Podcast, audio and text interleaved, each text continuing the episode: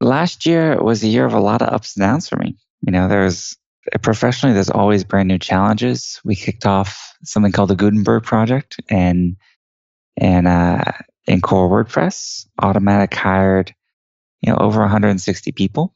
So, um, you know, more than we've ever hired. Uh, what else? Just everything. So it was kind of one of those things that, uh, the year was really fantastic, but also, you know, had some huge challenges. I had friends who passed away. Um, so that kind of combination, uh, if you were to average out the year, maybe you call it like a seven, but it had lots of tens and lots of ones. So uh, I'm a generally pretty even keeled person.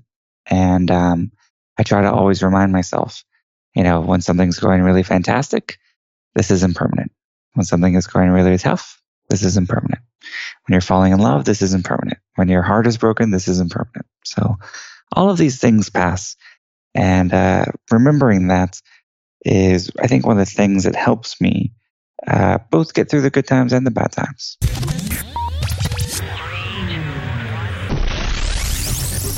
The Giant Thinkers. Giant Thinkers. Giant Thinkers Podcast. Hey guys, welcome to the show. I'm Ram Castillo, and in this podcast, I'm bringing to you top experts from various industries worldwide to learn from their success and to help us become better designers, creatives, and giant thinkers. G'day, Giants. Ram here. This is episode number 61. Our guest today is best known for developing the free and open source web software that is insanely popular called WordPress, which to date officially powers 30% of websites on the internet, including the New York Times, the Walt Disney Company, Sony Music, Bloomberg, BBC America, TechCrunch, Wired, People Mag, even Beyonce and Katy Perry's websites run on the WordPress CMS platform. A few stats that I'd like to share that I know you'll appreciate. Back in 2004, our guest was named number 16 of the 50 most important people on the web by PC World, reportedly the youngest on the list. In 2011, he was named one of the top 10 most influential people online for changing the face of the internet by Business Insider. In that same year, he was listed by Forbes 30 under 30 for social and mobile for the impact he has made on the blogging world through open source. Some of the topics we spoke about include how he went from playing the jazz saxophone to majoring in political science to pursuing a job at CNET, how WordPress all started, his thoughts and approaches on validating a feature or functionality of a product, and his definition of good design. If you're someone who is interested in the journey of product design and creating a massively disruptive global company, then this episode is for you. Now, before we begin, I'd like to briefly mention an app that I use every single day that I know you'll love too. Because if you're like me, you've found yourself with a continuously growing list of books that you want to read, or worse, you've bought books and haven't touched them since purchasing them. Well, I'm excited to let you know that our friends at Blinkist have solved this dilemma once and for all. What if I told you that you could get the key learnings from the top four books you've been putting off reading in the time it would take you to finish this podcast? And I'm not talking about listening to audiobooks at three times their normal speed.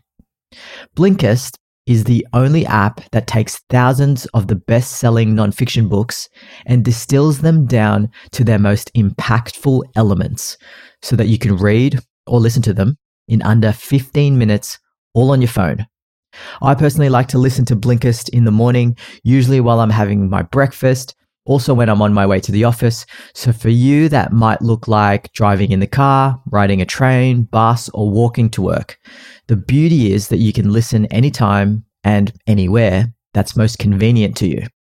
Now, the Blinkist library is huge, from timeless classics like Think and Grow Rich to bestsellers like Robert Cialdini's book titled Influence The Psychology of Persuasion, and Tim Ferriss's The 4 Hour Workweek. In fact, all of Tim Ferriss's books are on Blinkist, including Tools of Titans.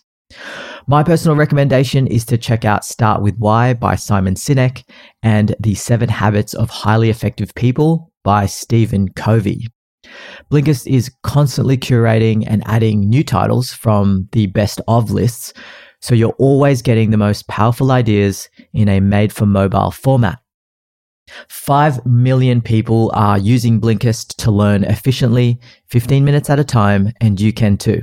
So, to kickstart you off, they have an extremely generous offer of 25% off for the Giant Thinkers listeners. Head to giantthinkers.com slash Blinkist to start your free trial or get three months off your yearly plan when you join today. If you do decide to purchase the yearly plan, to be completely transparent, it works out to be $5 a month. And if my math is right, that's 16 cents a day. So once again, that's giantthinkers.com slash Blinkist. Head there to start your free trial or get three months off your yearly plan. And the 25% off is automatically applied when you head to giantthinkers.com slash B-L-I-N-K-I-S-T or click the link on the write up of this episode to activate it. Alrighty, let's get stuck in. And I must add, this interview does get better and better as it progresses. So those of you that listen to its entirety will get the most out of it. I present to you the down to earth, genuine, and highly accomplished Matt Mullenweg. Matt Mullenweg, welcome to the Giant Thinkers podcast. I'm so excited to have you on the show, mate. How are you, my friend? I'm doing fantastic. How about yourself? I'm doing great. I'm super excited because I actually, uh, it might not be a surprise, but I actually run uh, Giant Thinkers on WordPress um, way back when I set Ah. up in, yeah, 2012, 2013. Um, so naturally, I'm pumped to chat with you. So first off, Matt, I have an icebreaker question for you. What was the first car you owned, and what uh, do you drive now? Assuming uh, if you do, of course, drive um, as one of your modes of transportation. Hmm, good question. Um, I in Houston, you get a car kind of as soon as as soon as you can. Like so when I was 16, but I think I had two or three in quick succession that just kind of broke down really quickly, probably because they were only like a couple hundred bucks. So the one that I ended up getting that I actually still have today, I drove it out to San Francisco, was a Chevy Lumina, 1998, Right. Nice. and uh, yeah, I still drive that in San Francisco, which is pretty fun. Amazing. Uh, mate, so where would you say your expertise lies? my expertise. Um, hmm. I consider myself a beginner or novice at many things. Uh, so maybe it's keeping an open mind. Um, I've had a good, kind of a good track as well. Um, hiring, I guess, is a good way to put it, or maybe a better way to put it is um, choosing people with whom to work with. I consider myself very lucky that a lot of the partners that I started Automattic with 13 years ago are still working we're still working alongside each other today so um, and i feel like there's been a lot less drama certainly in my professional life uh, from choosing good partners Awesome. I'd love to dive into uh, a bit of that uh, in, a, in a second. Uh, but for a bit of context, it'd be great to know a little about your childhood and how you grew up. oh well i was born and raised in houston texas which is actually where i'm talking to you from today um, childhood. Uh, pretty normal family. You know mom dad my sister was 10 years older so she was the cool one. You know i, I kind of followed in her footsteps for everything because she was so much older. And then i also just really wanted to be like my dad. Like i used to my dad would mow the lawn. I would follow him and like with like a little toy lawnmower. Um, i played saxophone because my dad played saxophone in high school. So all those things were kind of inspired by my parents. And um, trying to think what else. Would ride my bike around the neighborhood. My grandmother was a real estate agent so a lot of i had lots of cousins in kind of the neighborhood because the grand uh, my mom's mom kind of set up all her children in like a a mile or two square radius and um to think what else. I went to i really loved music from a young age and um, then started getting the technology. Again back to my father uh, he did computer stuff at oil companies and so you know it was always fun to me he was always tinkering with with a car or fixing something around the house or you know playing around with computers. And he'd teach me a lot as he went along. Fantastic. Do you still play the the jazz saxophone? Isn't it? Um, you, do you still play that from time to time these days? I still can. I haven't played too much this year. I but I do noodle around like on the piano and other things. Um, just when I get like a a musical bug in my ear. And and who influenced you to pick up that instrument out of out of all the instruments that you had? Because I know you studied it in in high school. Is that correct? Oh yeah, saxophone. Like I said, was because my father played it. Ah, So, got it. I started, I think, in like second or third grade, and then um, got pretty got more serious in middle school, and then I ended up going to a performing arts high school, uh, where you know you spend couple hours a day on an art area, which for me was saxophone. And then before I moved to San Francisco, that kind of first year or two when I was still in Houston, and actually last year of high school, uh, I would play gigs around town, and it's actually how I paid probably more than half my rent was from uh, music Wow. gigs. And how did you go from uh, majoring in political science, and uh, that was at the University of Houston, and and how did you go from there to dropping out and then pursuing a job at CNET Networks? I don't think um, uh, you know it's it's a, a common uh, story that you hear where someone studies political science and then they've gone to you know coding side of things. Talk us through that process in your life. Well, I had started coding in high school, um, making websites for local musicians. So it actually kind of derived and came from the music side of things. Um, then, kind of that first year of college was when WordPress started. I was 19. And so started uh, collaborating with Mike Little and other folks around the world on making uh, WordPress and getting those first versions out. And um, because I kind of made websites for people, had a good skill set where I could you know, do just a little bit of design, bit of code, bit of writing, bit of documentation, bit of everything, bit of support. And uh, so that kind of a little bit of everything generalist approach uh, is really helpful, especially when you're getting started and when, you know, there's only a few people versus later when you can specialize more.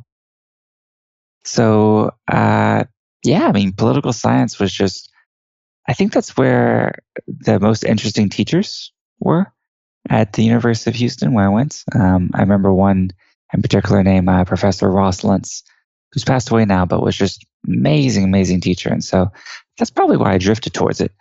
And I love history and studying the classics and things. So uh, the move to San Francisco was a result of I had visited uh, my friend Tantek Çelik over the summer and just hung out in San Francisco, went to like a web standards meetup and visited a bunch of companies and things. And because WordPress was really starting to get some traction, then uh, I started to get job offers from a number of these companies that I'd visited. And the most interesting one was um, was CNET because as a media company, they really kind of understood the the CMS space. Where if I had gone to something like Google, they probably just would have stuck with the Blogger team, and they never got too much love Exactly. um, yeah. you've seen it with the kind of deep history of CMS stuff. Uh, was a really interesting place to learn and develop WordPress.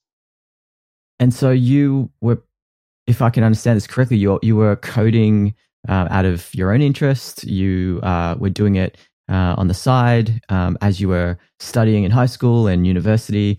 And then what tipped the balance for you to basically drop out and uh, discontinue your university studies? Um, and how did that go about? Because I think a lot of listeners, anyway, um, maybe in that situation, or um, you know, I've certainly been in that situation myself. Um, how did you navigate that decision? It was certainly a tough one. Um, my parents always, you know, emphasized education, and my father in particular worked really, really hard to go to Ashland University of Houston, so the same college I was going to. Um, but at the point when he was going, he had already had my sister and was like, you know, working two jobs and was working really, really hard to be able to go. So I considered my uh, ability to attend in a much uh, less stressful fashion, like a huge privilege. Part of what tipped the scales were that you know, I had a community in Houston of folks who were into like Linux and Wi-Fi and technology and, and things like that. But um, it was kind of a smaller community. And in San Francisco, it seemed like it was the entire city. You know, people who loved web standards and, and building things online just as much as I do. And uh, then the job offer from CNET was really great. You know, it was a great salary. They were going to move me out. And uh, CNET was a public company. So kind of helped assuage particularly my mom's worries that you know they had health insurance and they were a real company and like I had a great office and things like that. So uh, that was when uh, she and I got in that aforementioned Chevy Lumina and drove across the country to San Francisco. Awesome. And so when you started WordPress, uh, can you paint a bit of a picture for us? Um, how did that idea of WordPress come about? Um, and, and, that's kind of the first part of that question. Um, uh, the second half is the current state of WordPress now. Is is it much different to the first iteration way back in you know 2005? I think it was. Oh yeah, it's almost unrecognizable because right. the software has mm. iterated so much, you know, and evolved so much. So in the beginning, you know, blogging WordPress didn't invent blogging or make content management or anything. In fact, many people thought we were very late to the scene.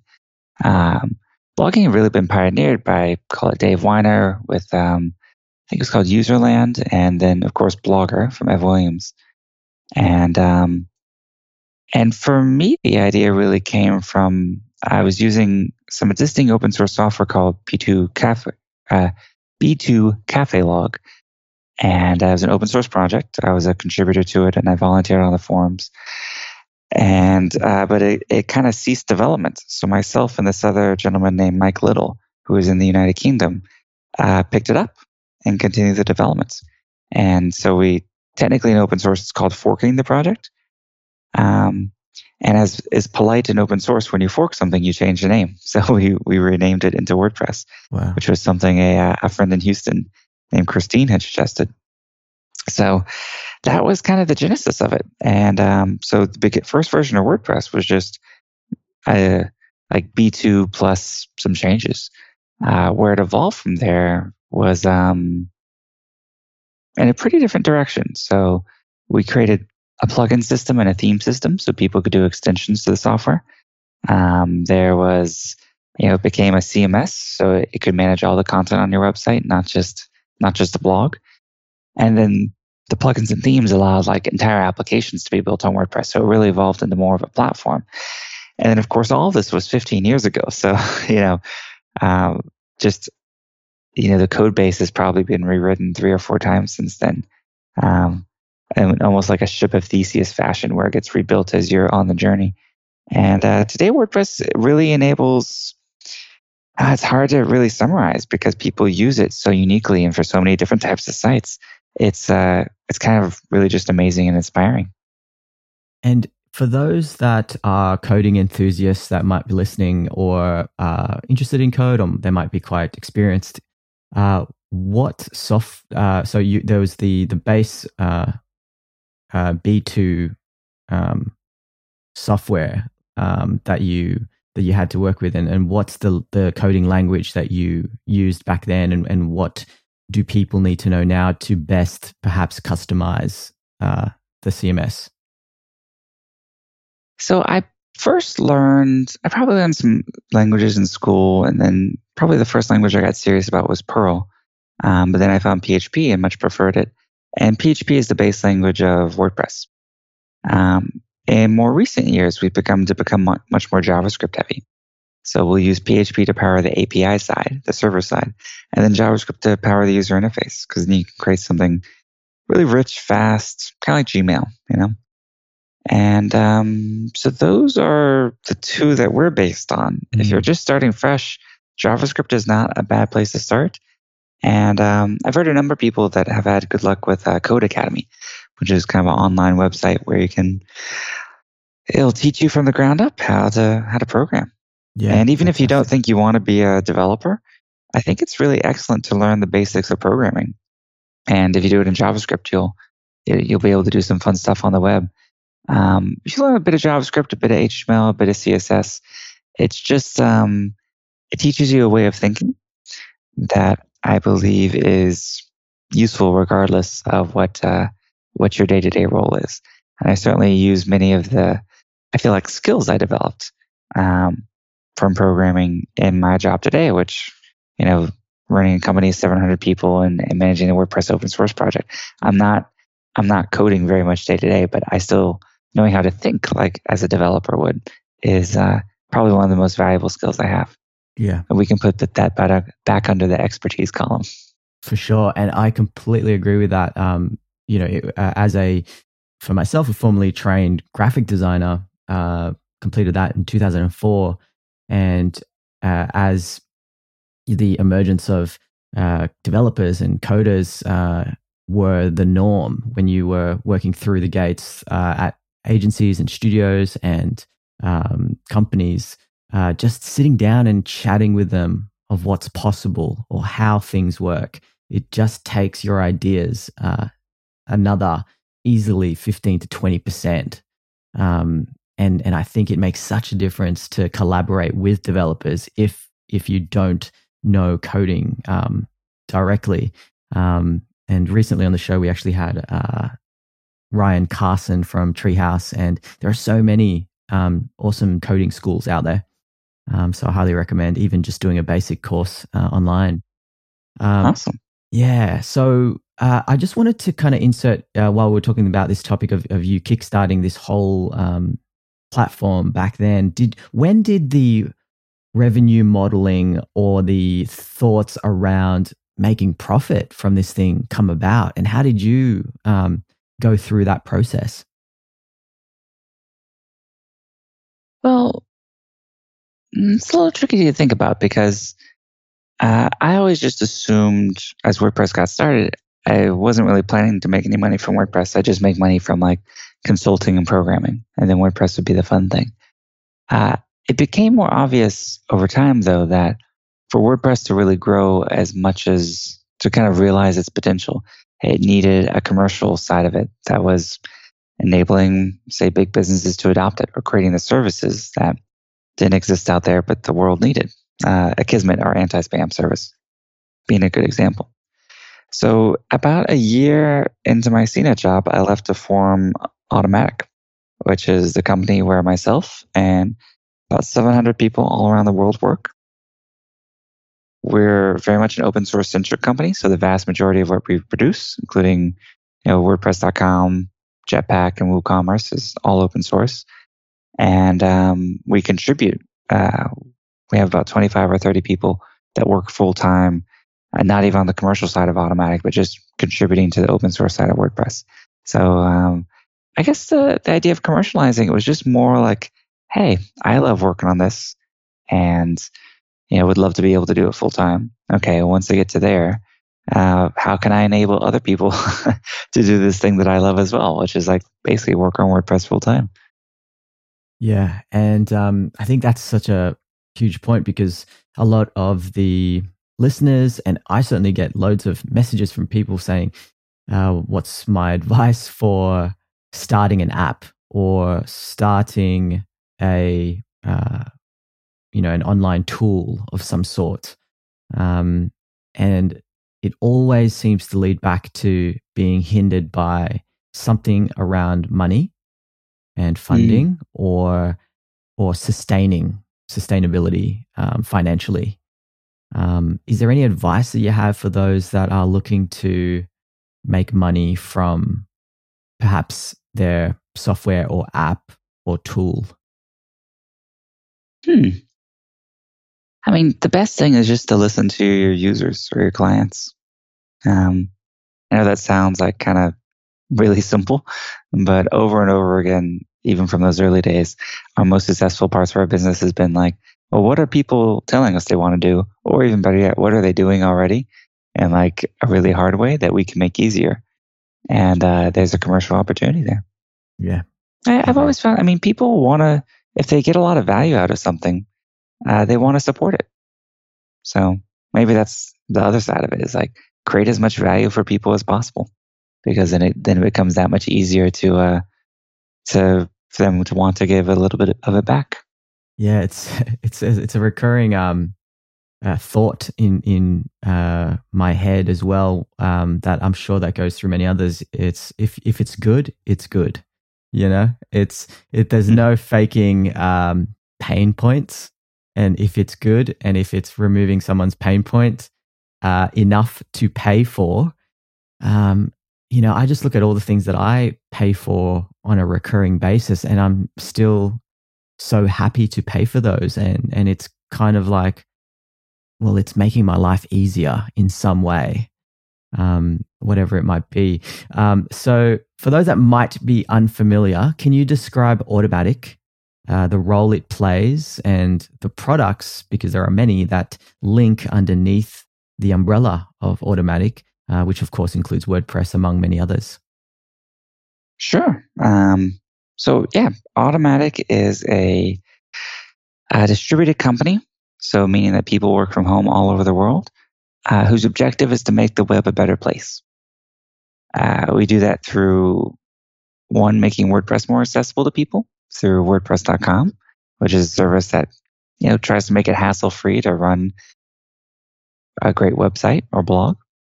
Um, for people who don't use WordPress.com, we have a product called Jetpack, which if you have a WordPress, please install Jetpack. Uh, it makes it much much better and faster and more visible in Google and lots of things. And then finally, um, our other big leg is called WooCommerce, which is an add-on for WordPress, which transforms it into an online store. So you can sell things online, do shipping, uh, allow people to book appointments. Like almost anything you do around commerce online can be done with WooCommerce. And uh, we're very, very excited. That's one of the most exciting parts of the business to me. So those are the three main legs of our business. And um, we've been doing this about 13 years. So Automattic started in 2005. And I'm the CEO. I work with a number of super, super talented people. And I hope to continue to do it for many decades to come. Amazing. Yeah, we actually had on, uh, and I mentioned this to you. Um, we had on uh, a good friend of mine, uh, Ashleigh Axios. Um, oh, yeah. Yeah, so she, uh, of course, is um, uh, working with uh, you guys, um, Automattic, um, and uh, she uh, suggested um, that I get in touch with you, and and I've been wanting to chat with you for so long. Um, a huge fan of your work, um, so uh, I'm glad that the oh, cool. the crossover finally happened. Um, and and thank you, Ashleigh. Yeah, thanks to Ashleigh uh, for sure.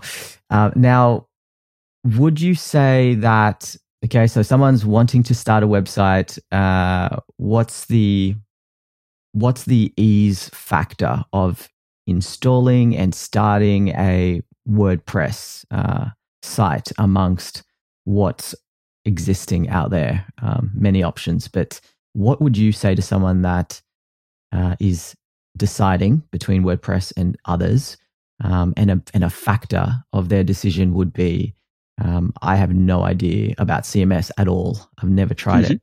Um, what would you say to them? well, I would say to come to WordPress.com and try it out. It's free. Mm-hmm. So, um, and even if you want to pay on sign up, there's a very liberal, no questions asked, just click a button, 30 day refund policy. So you can go get a domain and sign up. And part of the whole thing we work on is making it really easy and accessible for everyone. So you don't have to be a you know, programmer of any sort to use it. Uh, and one reason to choose WordPress is that no matter how successful you are or how big you get, WordPress can grow with you. So WordPress powers, like I said, you can start it in about a few minutes on WordPress.com. It also powers some of the largest websites in the world, um, including major media.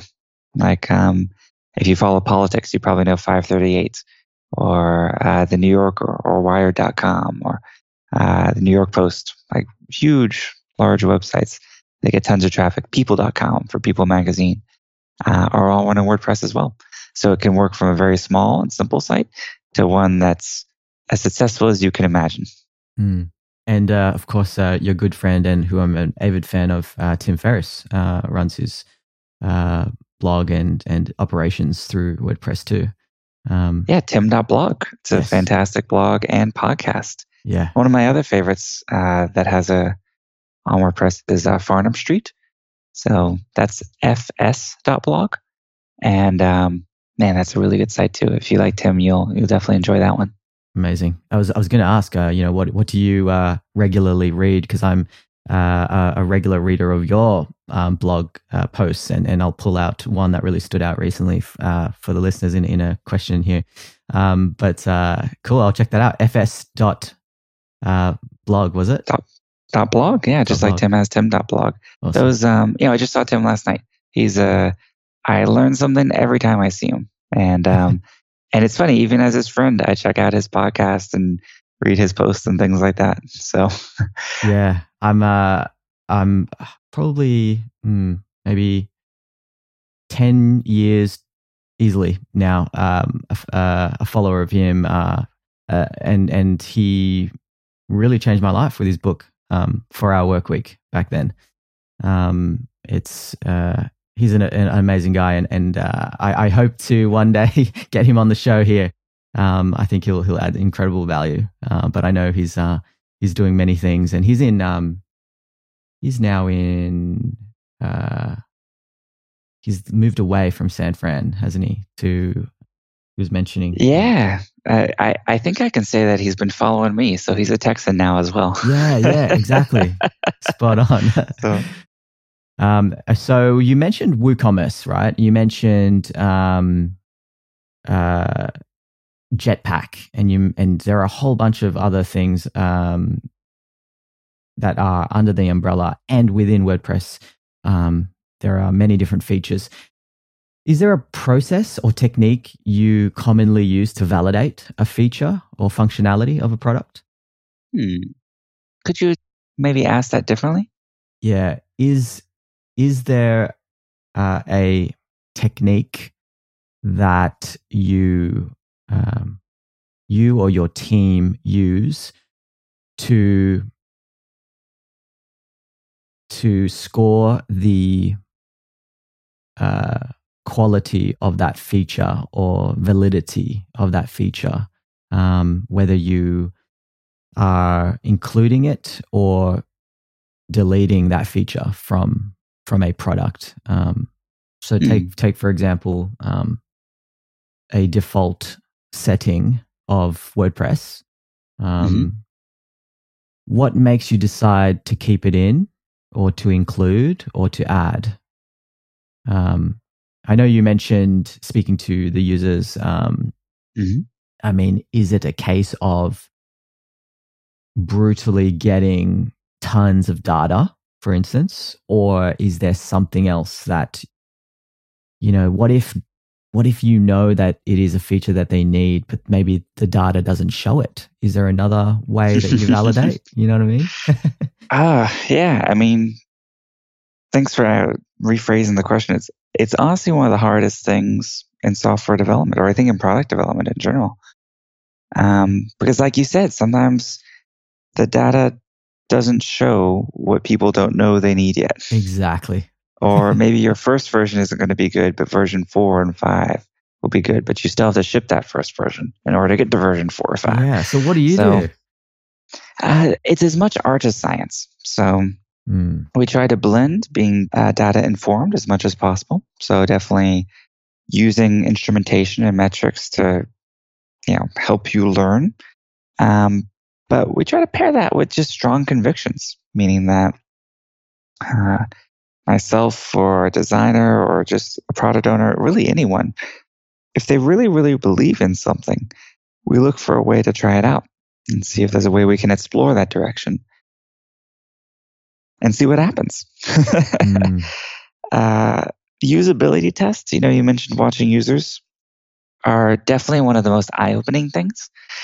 And a version of that that actually everyone in Automattic does is whenever someone joins the company, um, no matter what the position is, actually, uh, just this week's uh, a gentleman named Kinsey Wilson is joining. He was previously head of digital at um, at New NPR and New York Times. So he's very, very, very senior. He's going to be taking over WordPress.com. He's starting with three weeks of support, just like everyone else. And then everyone in the company also loops back to do a week of support at least once per year. So you know, user tests more formally or just doing support and answering tickets and helping people can be incredibly enlightening for seeing where there's uh, what we sometimes call lacuna or a different way of saying blind spots um, for how you think about the product. Yeah, that's great. That's really helpful. Um, now let's uh, jump to uh, the listeners who are looking to, um, because what we're really talking about here, a lot to do is with problem solving. And I think no matter what discipline you are in design uh, or creativity, uh, there is certainly um, the need to uh, do all these things we're talking about, you know, test, iterate, uh, and solve um, concerns and issues. Uh, what do you think designers can do more of, less, or or you know, do do more of, or, or less of, rather, in the next six months, let's say, to increase their ability to problem solve? Mm, this would be a good question for Ashleigh or, or John Maeda, two of my colleagues. Yeah. you know, and this isn't totally specific to designers, but I think it's one of the best things to invest in is, you know, there's no such of a thing as a good design that that doesn't also move metrics, right? So by definition, um, a successful design needs to move the needle on something. And something can be defined in different ways. The same way is like if you're not, if you have, if you something that you believe is the right design, but you can't convince other people to go along with it, that means you're presenting it or not communicating it in the right way. So that's part of how you need to present things. So that kind of communication, understanding the business side, understanding the kind of the context of where design is going to live, I think is just as important as all the rest of it. And the folks who I certainly love working with and going back to again and again are those who can uh, take something, however specific or vague, and transform it, uh, really understanding the context of where it's going to work, how it's going to work, who's going to use it. Um, and then I guess finally, I, I definitely prefer working with people who are on the quicker or faster side because all things being equal, the speed of iteration is, is usually what drives success in many, many products. Mm, fantastic. Yeah. So there you go. To to those listening, uh, the business side of things, I think, is super important. Uh, I completely agree. Um, a lot of the times when I first started out, I remember I had all these crazy ideas and I thought that they were super creative, but then none of them were feasible or viable from a business uh, side. And I think that's where that's where a lot of um, the modules that I didn't get when studying um, were lacking. You know, uh, so for mm. sure, if, if designers can can think more about the business and the strategy as well um, is important. And then yeah, just getting getting quick. And I think one of the best ways to get quick is to just it's conditioning, isn't it? It's like just putting yourself out there, giving yourself some time constraints, and uh, working well under pressure. All those good things. Um, which, which I'm sure, you know, yeah. If you, if you look at it, a lot of the innovation, a lot of the most interesting things comes from the intersection of disciplines.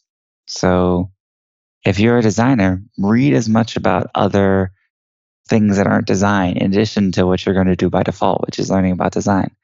Um, because it's really understanding that intersection.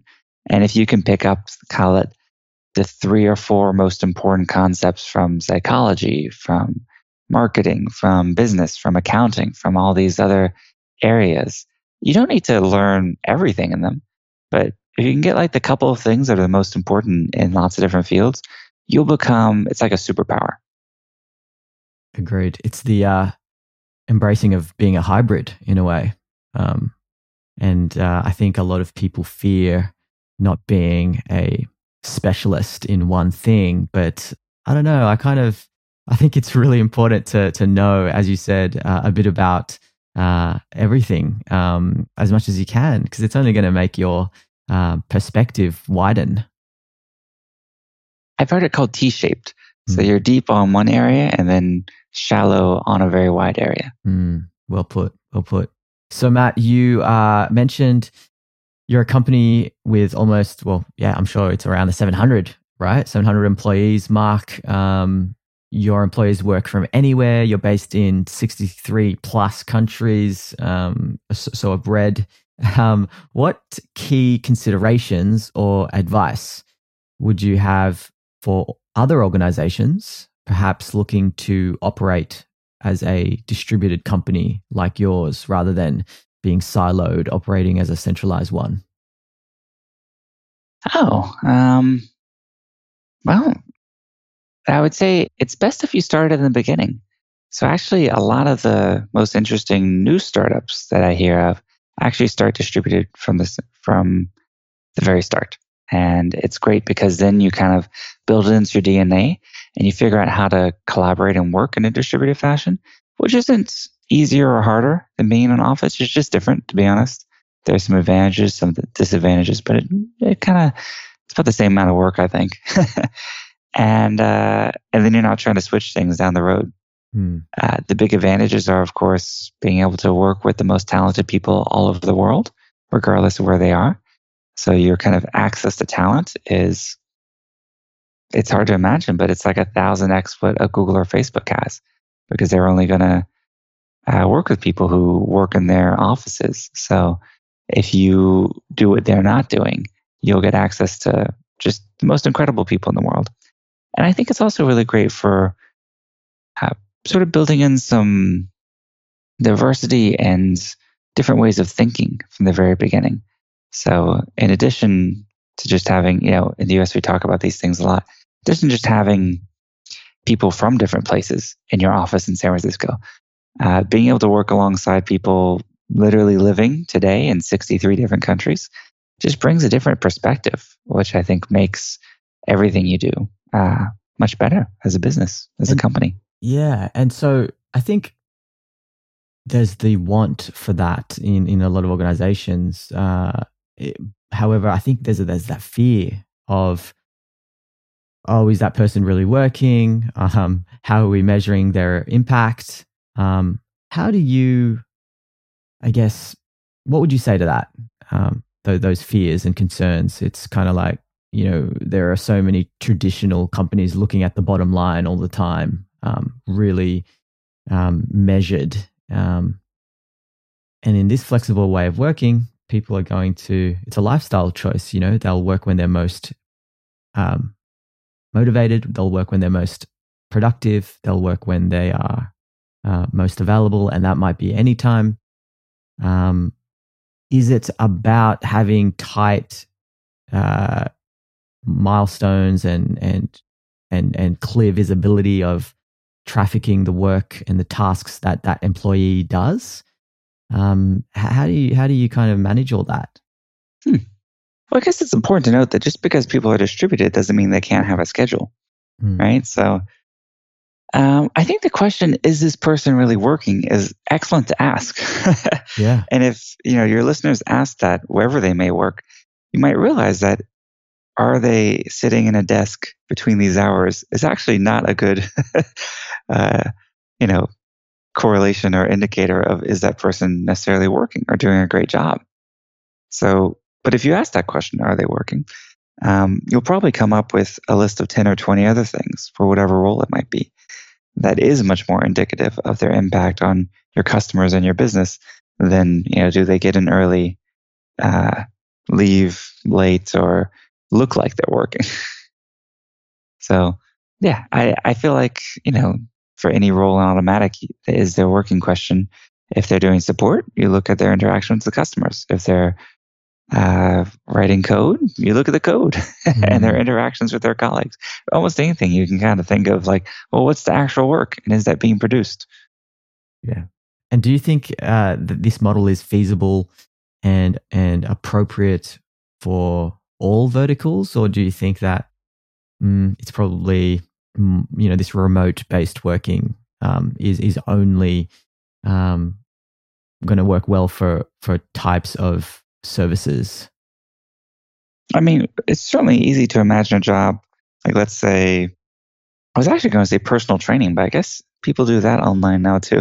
but mm. let's say personal training. So you want the person to like actually hold the weight for you or like spot you when you're lifting weights or something like that. So let's say that that's going to be in person. But for companies for whom your customers are on the internet, I mean, why can't you work on the internet as well? Mm. It's gotten really good. It's fast. You can video conference. You can have conversations like you and I are having, where it sounds like we're sitting next to each other, even though we're I, actually, where are you in the world? I'm in Sydney, Australia at Ah. the moment. So literally, I mean, six thousand miles away, half a planet away Yeah, uh, from where I am. I'm on the other side And of the world. It sounds, you know, we could be in a restaurant in Houston, and I wouldn't be able to hear you as well. Yeah. so that's kind of magical. Yes, yes, agreed. The quality is uh, insanely good.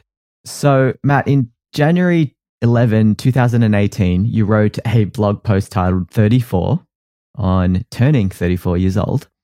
And the first line really intrigued me. You wrote, I am very thankful and grateful to have made it through the past year, which was a really special one, personally and professionally.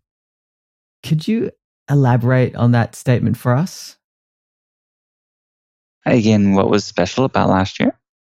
you um you you you wrote um in this blog post that you're you were very thankful and grateful to have made it through the past year Mhm. um and that that how you worded that really intrigued me um you you used the words uh, made it through the past Mm. year and then you went on to say uh, which was a really special one personally and professionally um yeah i think that was a really interesting um, opener um, as an as a reflection, and it, it it really intrigued me. So I want to know, yeah, what what you meant by that uh, opening statement. Uh, sure. I mean, I mean, last year was a year of a lot of ups and downs for me. You know, there's professionally, there's always brand new challenges. We kicked off something called the Gutenberg project, and and uh, in core WordPress, Automattic hired, you know, over 160 people. So, um, you know, more than we've ever hired. Uh, what else? Just everything. So it was kind of one of those things that uh, the year was really fantastic, but also, you know, had some huge challenges. I had friends who passed away. Um, so that kind of combination, uh, if you were to average out the year, maybe you call it like a seven, but it had lots of tens and lots of ones. So Mm. uh, I'm a generally pretty even keeled person. And um, I try to always remind myself, you know, when something's going really fantastic, this isn't permanent. When something is going really tough, this isn't permanent. When you're falling in love, this isn't permanent. When your heart is broken, this isn't permanent. So Mm. all of these things pass. And uh, remembering that is, I think, one of the things that helps me uh, both get through the good times and the bad times.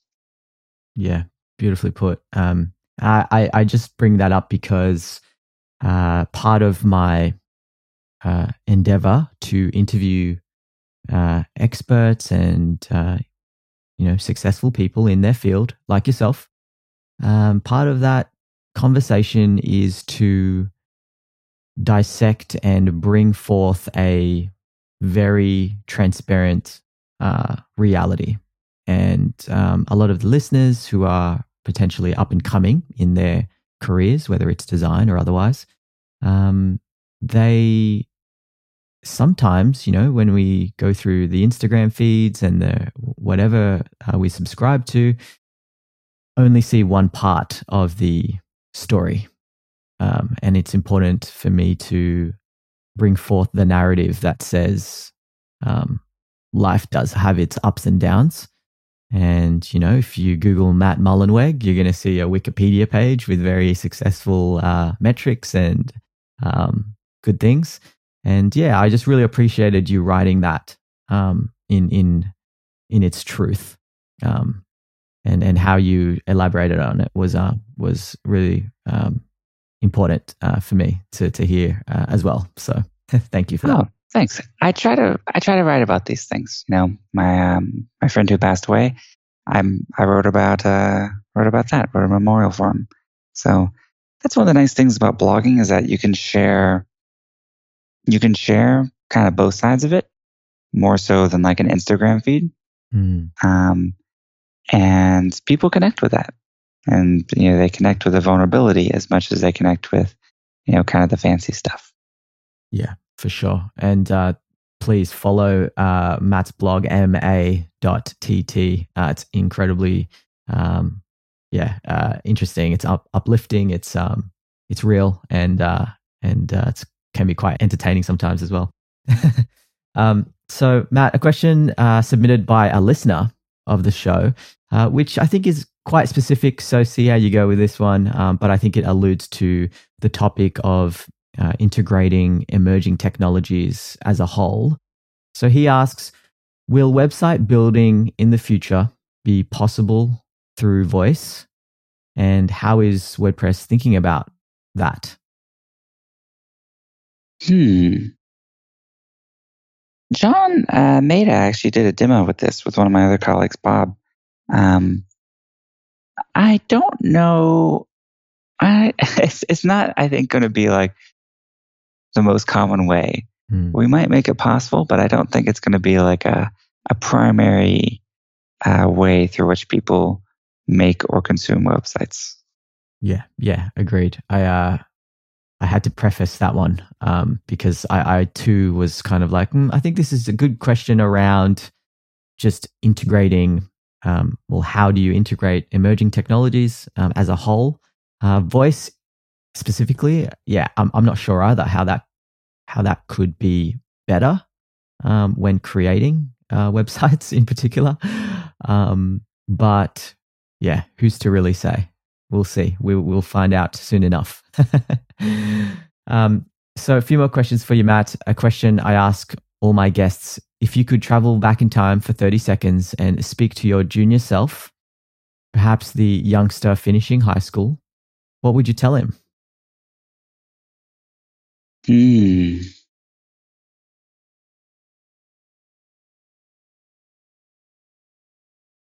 So the thing I'd probably tell him um, is to meditate. When um, when I did music a lot, that sort of focused practice uh, definitely helps your brain get good at being able to work on something very narrow, a very dedicated way for long periods of time, hours. Uh, as I as music became less of my sort of daily practice, you know that ability to really be completely heads down without distraction on something for hours at a time at least I found in my adulthood, has gotten harder and harder and harder. And the thing that counteracts that uh, has been meditation. So I didn't discover that until, gosh, probably my 30s. so um, that's probably what I tell them. Awesome. And who has been an impactful giant thinker in your life? Uh, maybe a person who has inspired you to think bigger and dig deeper in helping you reach your full potential? Oh, that is um, that's a tough one because I really feel very lucky in that many of my my friends and family have been really crucial for me and very very supportive. Uh, I'm going to see one of my best friends. Uh, his birthday is tonight, so uh, he lives in Houston. We sat next to each other on the first day of uh, high school. We both played the saxophone, and uh, he's a firefighter now, but also a musician. And um, you know, it's nice that you know, 16, 17 years later, uh, we're still very good friends. In fact, better friends than we ever were. And his the entire way he lives his life is a huge inspiration to me. So that's my friend Renee. But I have many friends like that and many business associates. So it's hard to pick just one. Yeah, no doubt for sure. So since it's Renee's birthday, I'll say Renee. yeah, awesome, Renee. Um, happy birthday. um, what's next for you, Matt? Uh, with everything you're involved in for this year, we're in 2018. Um, what's happening, and and you know what can we look forward to beyond that? Hmm. So the big thing I would say for everyone to look for is um, is the upcoming uh, Gutenberg release. So this is going to be uh, essentially think of it like a way to create blog posts and pages and entire websites where instead of like typing in, in a large box with text and everything, what you're really doing is taking blocks, almost like Lego blocks, and arranging them.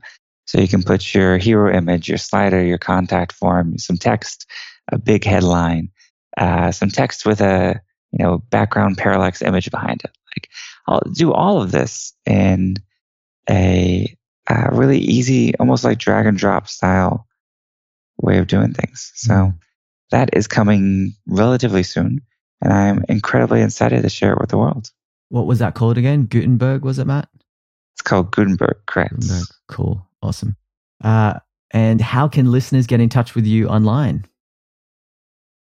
Oh, uh, so best ways to reach me are uh, um, Photomatt, P H O T O M A T T, on Twitter and Instagram. Uh, I have two blogs I update pretty regularly matt.blog, M A T T.blog, and ma.tt, uh, which is my main website where I write and, and the one that's come up a few times already. Awesome. Thank you, Matt. Uh, I I'm super grateful for your time, and uh, I know that you are one busy man running a company of 700 people. Um, that's certainly no small feat. So thank you for uh, hopping on the show. I know that's been a long time coming, and um, hopefully this can live as a, an archive uh, artifact uh, for for people to know more about you and coding and WordPress and, and the, the wonderful legacy that you're leaving. Really appreciate it. Thanks for sharing this with your audience. I also just say one last thing. Um, Automattic's hiring. So there's, uh, if you want to work from anywhere alongside that, um, or if you liked anything you heard, we are hiring for every single position. So automattic.com is a great place to check that out. Beautiful. I will certainly link that up uh, on the blog post when this goes out. And uh, all the best. Cheers. Giants, thank you so much for tuning in and listening to this podcast out of the many shows available to you out there. I am truly grateful for your time, and I'm so incredibly blessed to receive dozens of daily messages from listeners who are impacted by the show. I do this all for you, and you truly keep the show going. So, thank you for your support, and I will endeavor to continue to deliver you the very best. Now, a little teaser for our next guest. She is an internationally renowned wellness writer, chef, and content creator, and in fact, is a classically trained chef cooking on the line at several restaurants. Is a former TV host, former model turned wellness journalist, and a five time best selling author. She was also the youngest chef competing on the first season of Top Chef. Elle magazine describes her as the golden girl of the wellness world. She sits on the Well and Good Council and was named one of Arianna Huffington's top 20 role models in 2017. Her mother is Japanese and her father is Polish American, and I can't wait for you all to hear this. It's a fascinating interview out very, very soon. Now, before you race off, I really do encourage you to take a look at Blinkist. They've solved our challenge of wanting to read our long wish list of books that we just haven't had the time to get to. And they've done this by taking thousands of the best selling nonfiction books and distilling them down to their most impactful elements so we can read or listen to them in under 15 minutes all on your phone. Personally, I like to listen to Blinkist in the morning, during breakfast, or when I'm walking about to get some fresh air. The beauty is that you can listen during whatever time and place is most convenient to you. Now, the Blinkist library is huge, from classics like Think and Grow Rich to bestsellers like Influence, The Psychology of Persuasion, and all books by Tim Ferriss. My personal recommendation is to check out Start With Why by Simon Sinek and The Seven Habits of Highly Effective People by Stephen Covey. Blinkist is constantly curating and adding new titles from the best of lists, so you're always getting the most powerful ideas.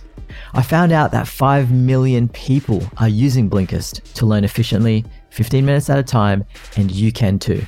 So to start you off, they have a very generous offer of 25% off for the Giant Thinkers listeners.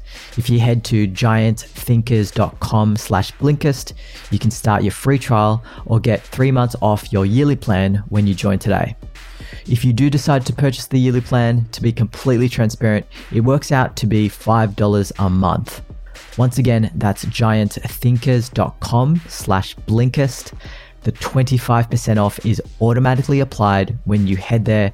So go to giantthinkers.com slash B-L-I-N-K-I-S-T. Head there to start your free trial or get three months off your yearly plan. For any questions or queries, the best way to reach me is on Snapchat or Instagram. Send me a message via my handle, The Giant Thinker. Lastly, I'll leave you with a quote that I love from Matt, who said, What are people telling us they want to do? Or better yet, what are they already doing in a really hard way that we can make easier?